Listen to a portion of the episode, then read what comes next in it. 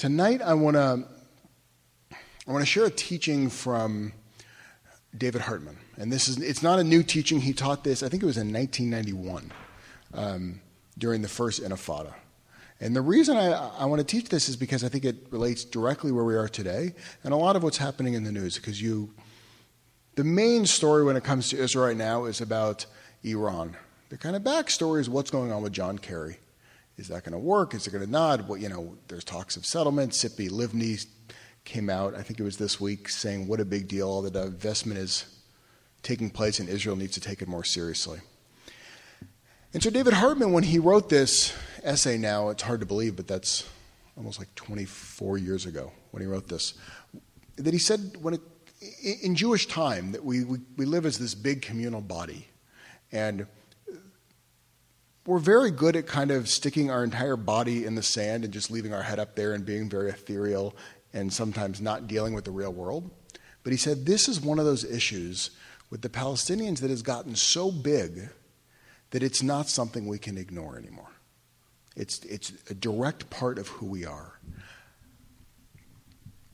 And so he, so I'm going to lay out the, the argument that he shares, and I think it's quite brilliant, is that he says that if you look at the current narrative of the way people often share the story, is that if you can imagine that I have, we'll call this my chair right here, is that I have my, my chair right here. I was sitting here, I, you know, I got a great seat at like 6 o'clock. I wanted to be on time for the 7 p.m. service because I knew it was going to be standing room only.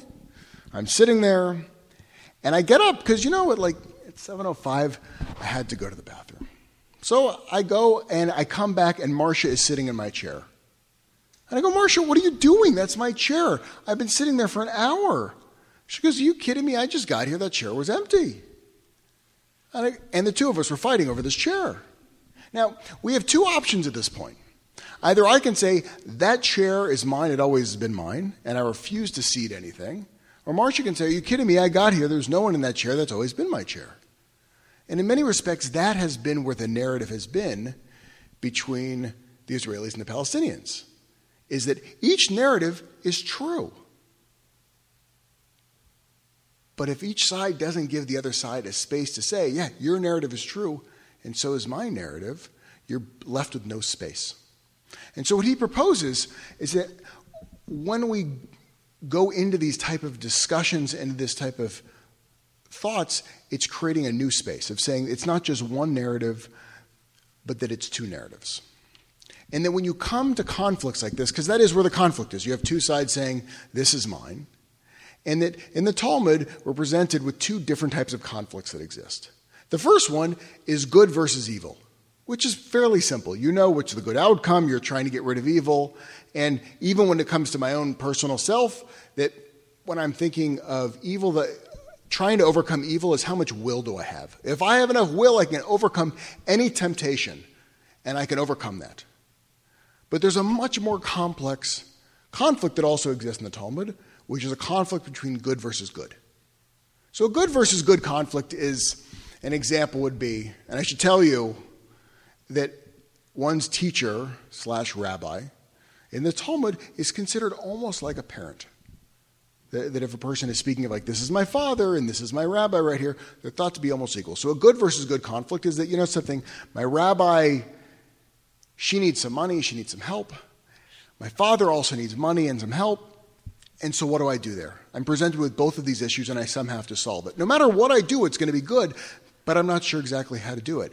And what he argues is that when it comes to this conflict, is that we are not dealing with the good versus evil. If you stick in a good versus evil dichotomy, there's no space to go anywhere.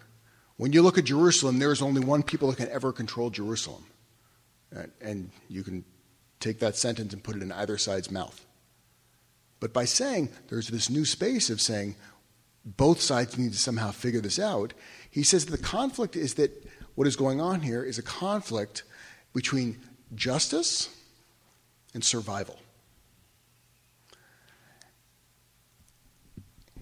And the question we have to ask ourselves is how much can I risk survival for the sake of justice? And how much am I allowed to give up for the sake of love? Is that this is the fundamental conflict that we're trying to deal with here and trying to figure out and making that balance. Because oftentimes our natural inclination is to go to such an extreme on one end that we forget justice. And if you look at the Torah, Deuteronomy is incredibly clear when it gets to this. Um, Micah Goodman, Micha Goodman of Hartman, he argues that the entire book of Deuteronomy is written as a warning to the Jews. It's his fear is that when you go into that land, I'm not afraid of you becoming slaves again. That's not my worry. My worry is that you're going to go into that land and you're going to become powerful. And my worry is that you're not going to go back to Egypt, but that you're going to become Egyptians. And somehow create a system when you have a place of power that you don't become those Egyptians. There's a story of a rabbi with a king, and a king asks the rabbi, Who is your God? What, what, what is the God that you pray to, you Jews? And the rabbi replies, I believe in the God of Abraham, Isaac, and Jacob. And that sounds like a standard line. We all know God of Abraham, Isaac, and Jacob. We said it tonight in services. And the king asked him, Well, why do you say the God of Abraham, Isaac, and Jacob, of your, of your ancestors that came before you? Why aren't you saying the God of heaven and of earth? And if you look at the argument of why we would say we believe in the God of history versus the God of nature, is because nature is static and it's something that cannot change.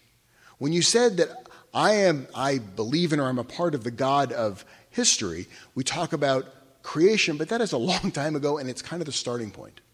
And everything that comes from there is completely improbable. When we were talking about Mi Chamocha, of standing at that sea and the splitting of the sea, it seems impossible. If you were told that there's this boy that is born and he's going to be thrown into the Nile, and that same boy thrown into the Nile is going to free all of Egypt, it seems impossible.